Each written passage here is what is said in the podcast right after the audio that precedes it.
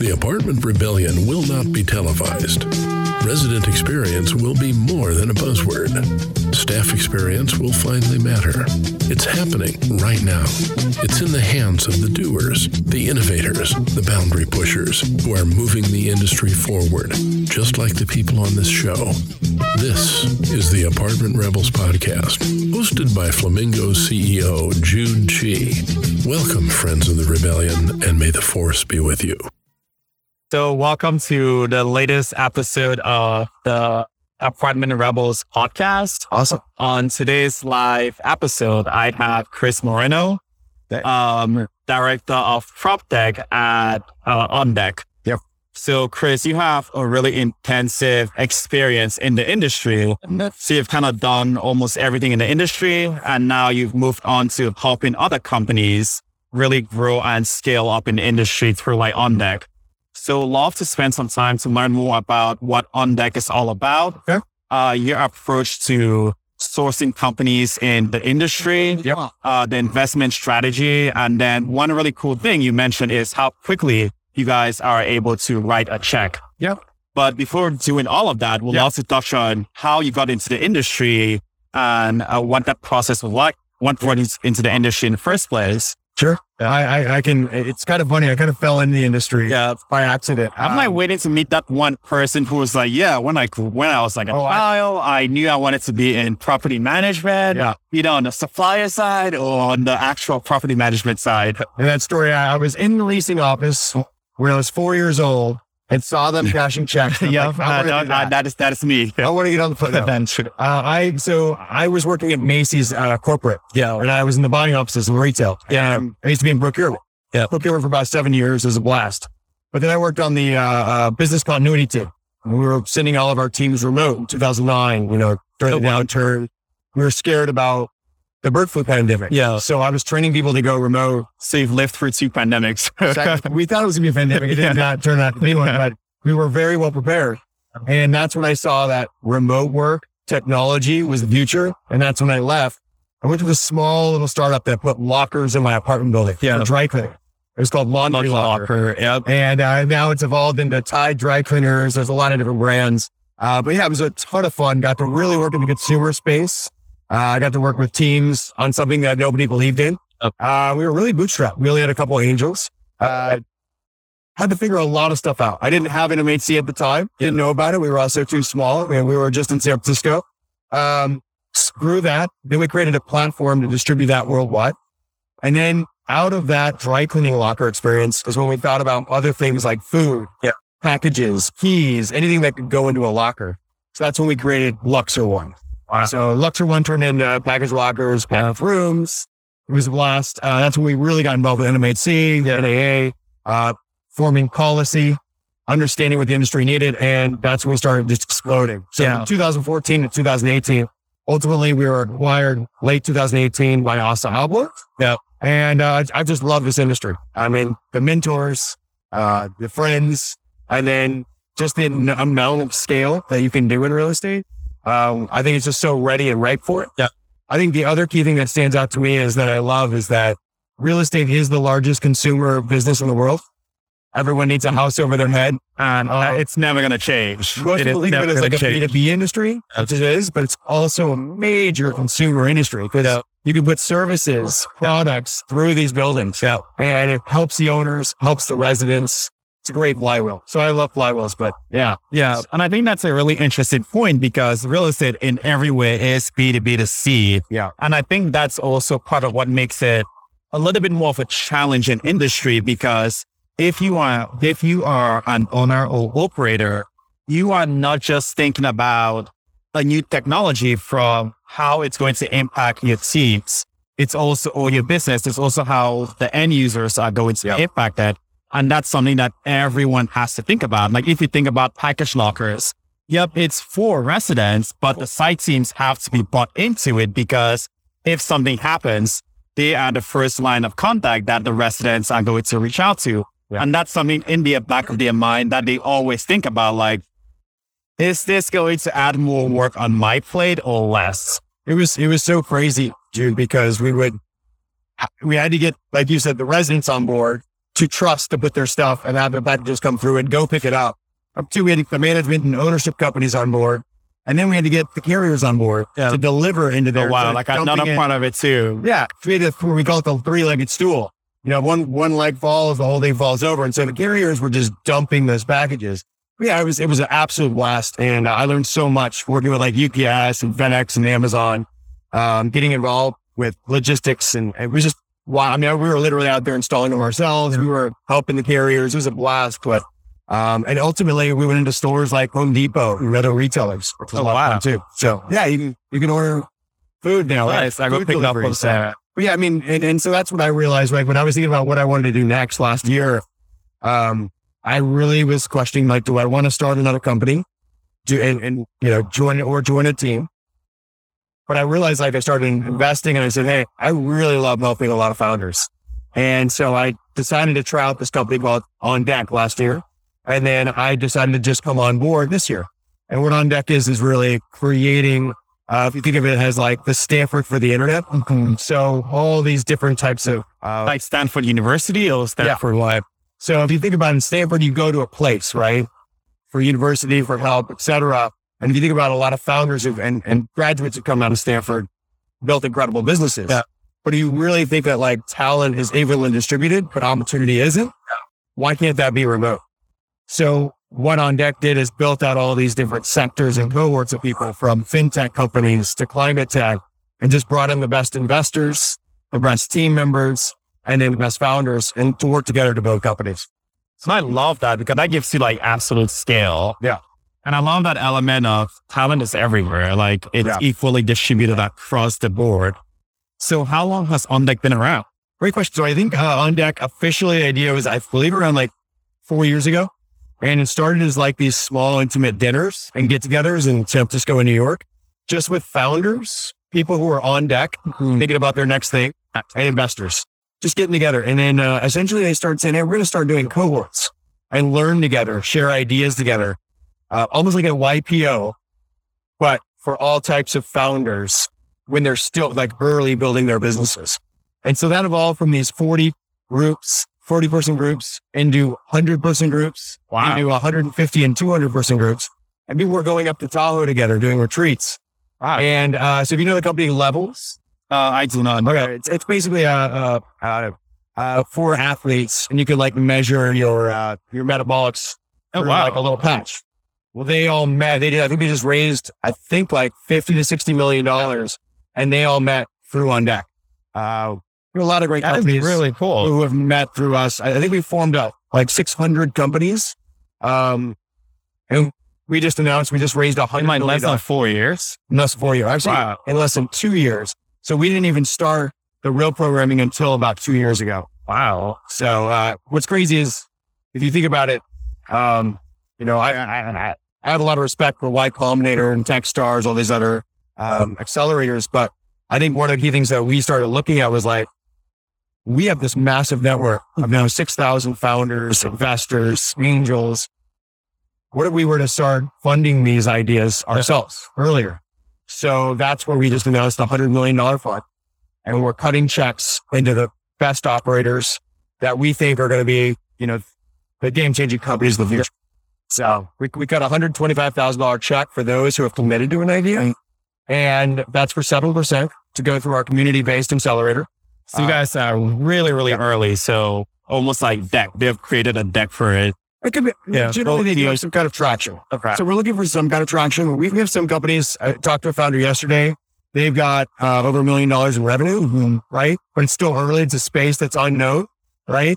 So if you think of like the next Airbnb or the next Flamingo or the next funnel, right? The next landing, the next real page.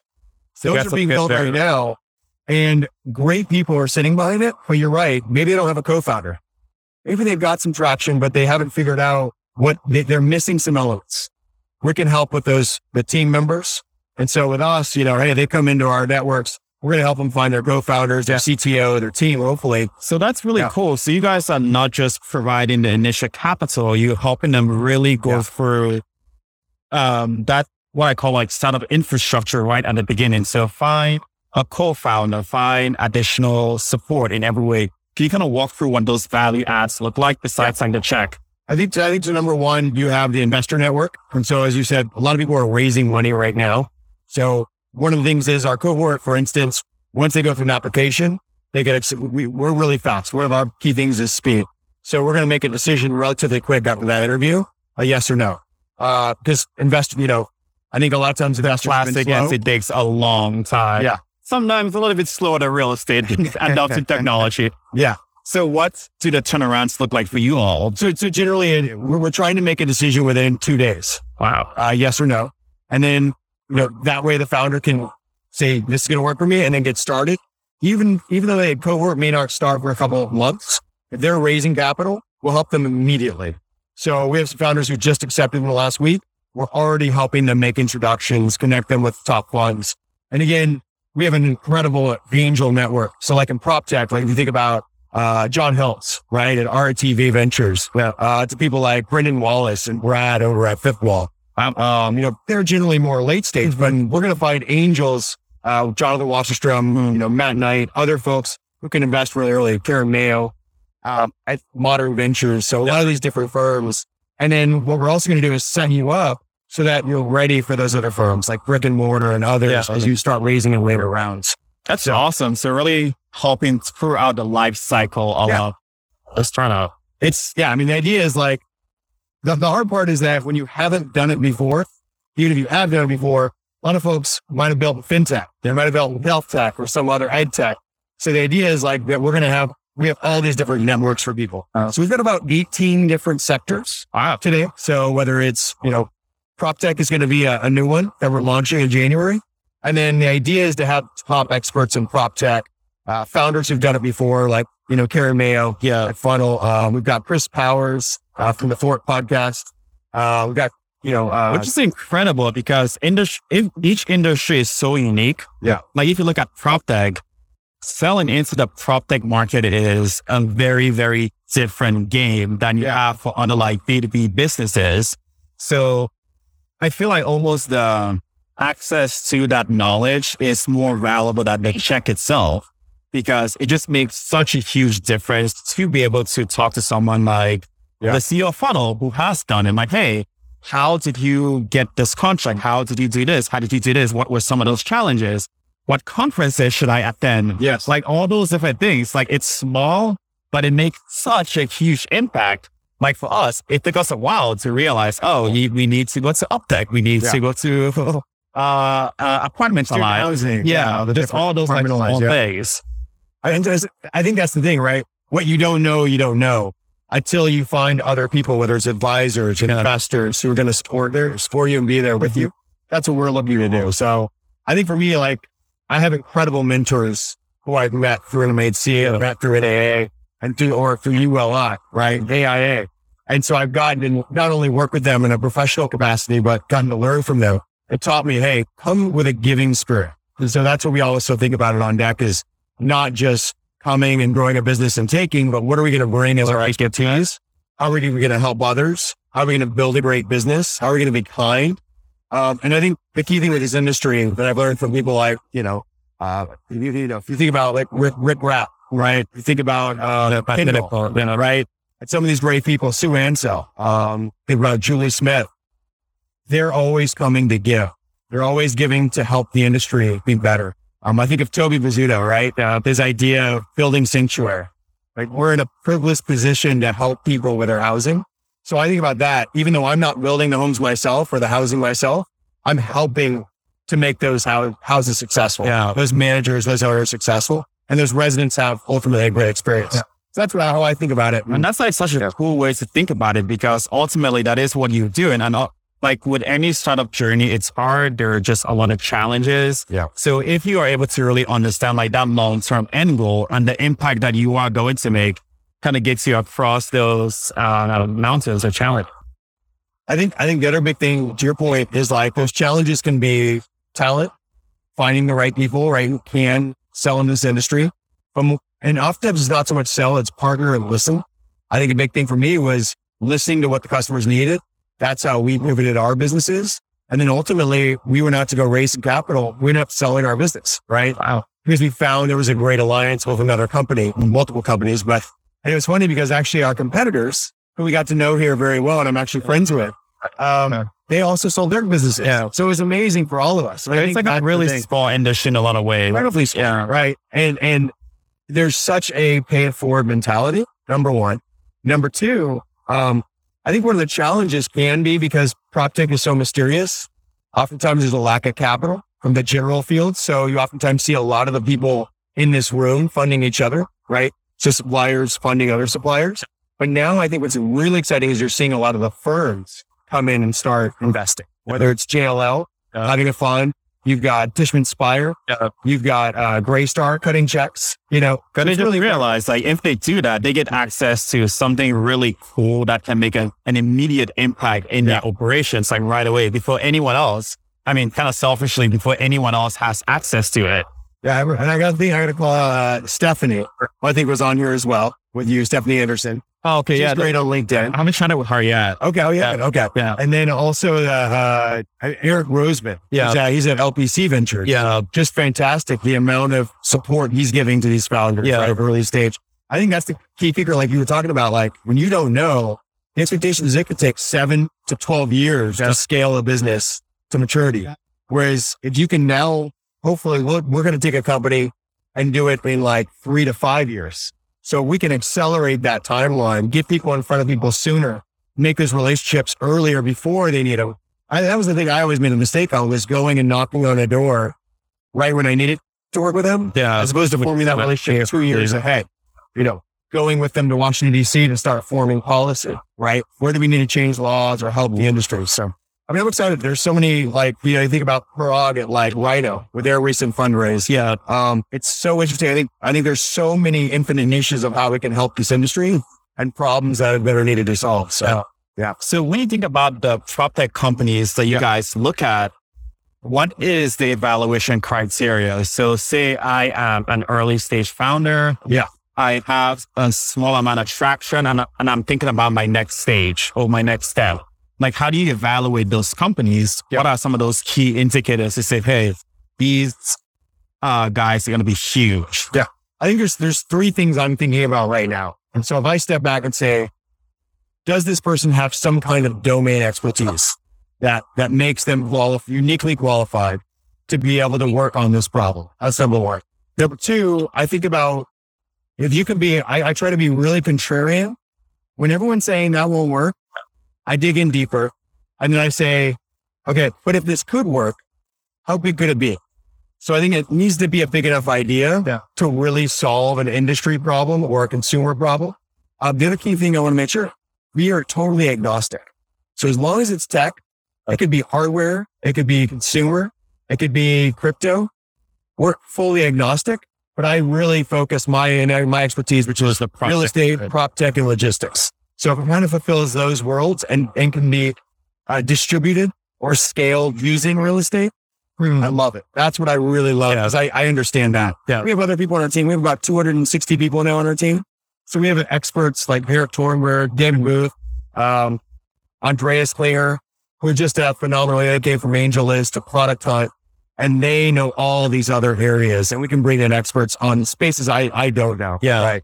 So, and that's what I'm really focused on too is, so for founders, when they're thinking about, I'm committed to this idea, I'm committed to, you know, like you said, I've got a deck, I've maybe even have a prototype, I've found 5 paying customers and I'm going to do X. That's what we call ODX. And that's ODX? ODX is basically a program where they get full access to all of our investors, our advisors, our team, talent, you name it. And then we're going to help them build. And it's, even though it's cohort based, cohorts are about 3 months, we help them through the life of their program. Wow. And so that ODX investment will cut a check for $125,000 for 7%. And what we're going to do, the people in that fund, that community fund, aren't just, you know, our team.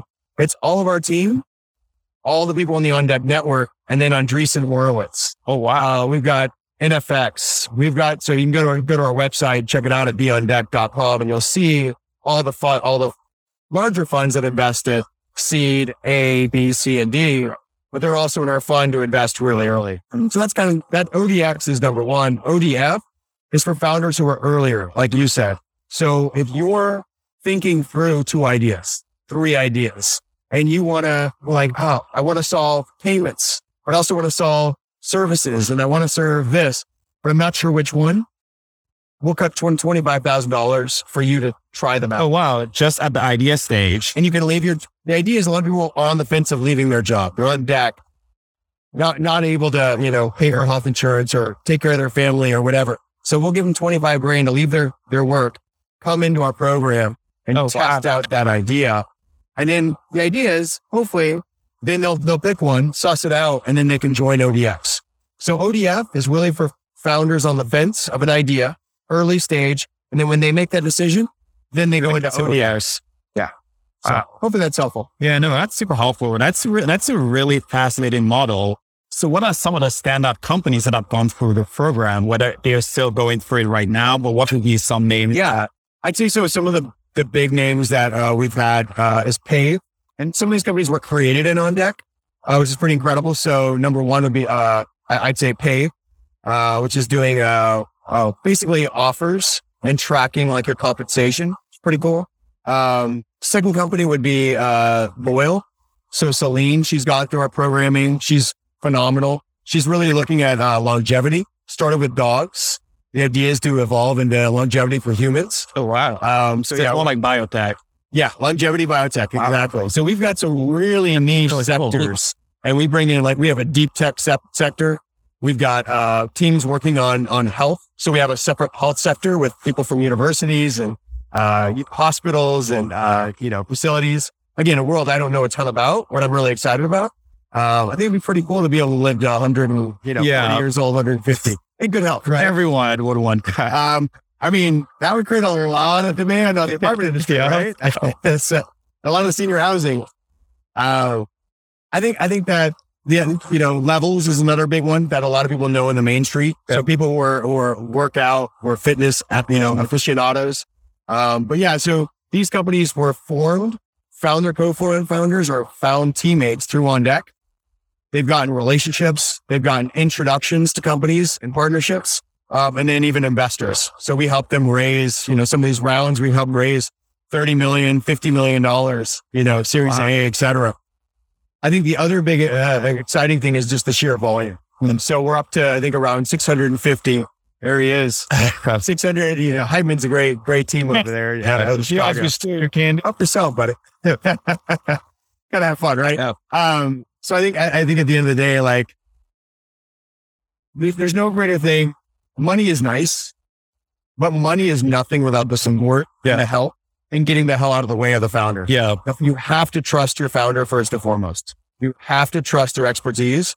But I also look for people who are coachable, who are going to listen and be open to new ideas because of the challenges, right? Of crossing that chasm. Yeah. As you scale up. Yeah, you have to make adjustments on a consistent basis. So how do you all source? So you primarily go to events IDs? Do you search on LinkedIn? How do you all source for those really early founders or early companies? I think, so the number one thing we do is it's a lot of times through social media, through friends. So our network now has grown from 100 people to 6,000 plus people. Wow. So it's incredible. We have a who's who of great people. So I'll share some of my great mentors, like Tommy Lee, who's in climate tech, Elizabeth Yin at Hustlefly. Phenomenal. Actually, Elizabeth. So she was one of the first people I spoke to when I started angel investing. And she's just such a kind soul and an honor partner. I've gotten to co-invest personally with them, but they're also in our programs. They're a part of it. And so the list goes on and on. Just fantastic. Erica Batista. Who is in Europe and very well connected in the startup scene, social media scene. Mark Andreessen, right? Who's very, a lot of these folks to the folks in Miami, right? So the folks at Founders Fund are very involved. And we have a whole Catalyst program for early founders, as well as people who've done it before. So again, the list goes on. And you can check it out at beyonddeck.com. Yeah. But I think that's the most exciting thing for me is you have other peers who are going through the same challenges of you. Yeah. And that's what happens is those peers go, hey, you're not doing this. Yeah. And so that's what's so funny is I think more people are being surprised that when they meet a founder who isn't in OnDeck, right? That's when you know you have scale. Yeah.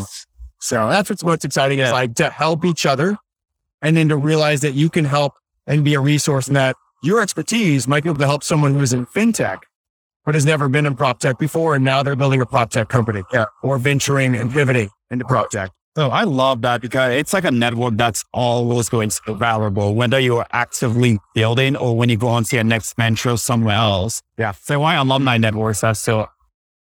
Yeah. And again, I've been thinking of it similar like a YPO for real estate PropTech. YPO is a phenomenal organization. I think what I'm trying to do is bring together awesome founders who are earlier, but even people who've built. I'm trying to bring together, I think for so long, we've had PropTech and we've had the real estate industry and bringing them together. So how do you marry those investors, those founders in PropTech with the investors and the management companies of real estate at an earlier stage so they're all working together? Yeah. So that's what I'm actually really trying to guide each other. Yeah. So Chris, love that. So thank you so much for being on our podcast. What do you want to see built in the world? What are you excited about? What I'm really excited for is things that really simplify the resident journey. So if you look at PropTech, one of the challenges in PropTech is that there are just a lot of great companies that are offering a lot of things for the property managers and then for the end users. Yeah. I think the biggest challenge then becomes how, as a resident, so you get access to all those things in a way that is not complicated. Okay. So I think really simplifying life for the residents is one of the things that I'm most passionate about. Cool. Yeah. Then I think obviously everything else that goes along with real estate, like automation, want to really see all of that. So one of the big challenges we see when you talk with property managers is that the on-site teams is that their lives are tough. Like no offense to the on-site teams. I would never want to work on-site. And it just seems, it's a difficult job. So I think more products or services that automate things for them, take away all those repetitive tasks would be really what I want to see build. I love that. I have a buddy right now who's acquiring some properties in Texas, and I'm really trying to help him find the right technologies for his properties. Because you're right, like especially with shortage of labor, the more things that you can automate and help you to focus on what's more important. Exactly. Right? So technology is really an opportunity, but that's great to hear. And I challenge any investor, any founder or investor who's interested, feel free to hit me up. Yeah. Happy to be a resource. So how can they reach out to you? Best thing is I'm very accessible on LinkedIn. You can message me on LinkedIn. I'm accessible on Twitter. I host we have a 70,000 person community on Clubhouse. Of discussions in real estate and the startup community. I put myself out there. So happy to be here. I live in Atlanta as well. So I'm an active part of the Atlanta tech scene as well. But again, I'm fully remote. So if someone's in Europe, someone's in LATAM, someone's in Canada, we're completely agnostic on where their location is. They don't have to fly to your location as well, too. All remote. 100% remote, which is fantastic. Wow. No, this is really cool. And I appreciate you being on. Yeah, thanks, man. This is so cool. I've listened to a couple. Yeah. Really excited about the people you have on here. And like I said, excited for what you're building and to be a resource. Thanks. Appreciate it, Chris. Yeah, no, thank you. This was awesome. I think that concept is really cool.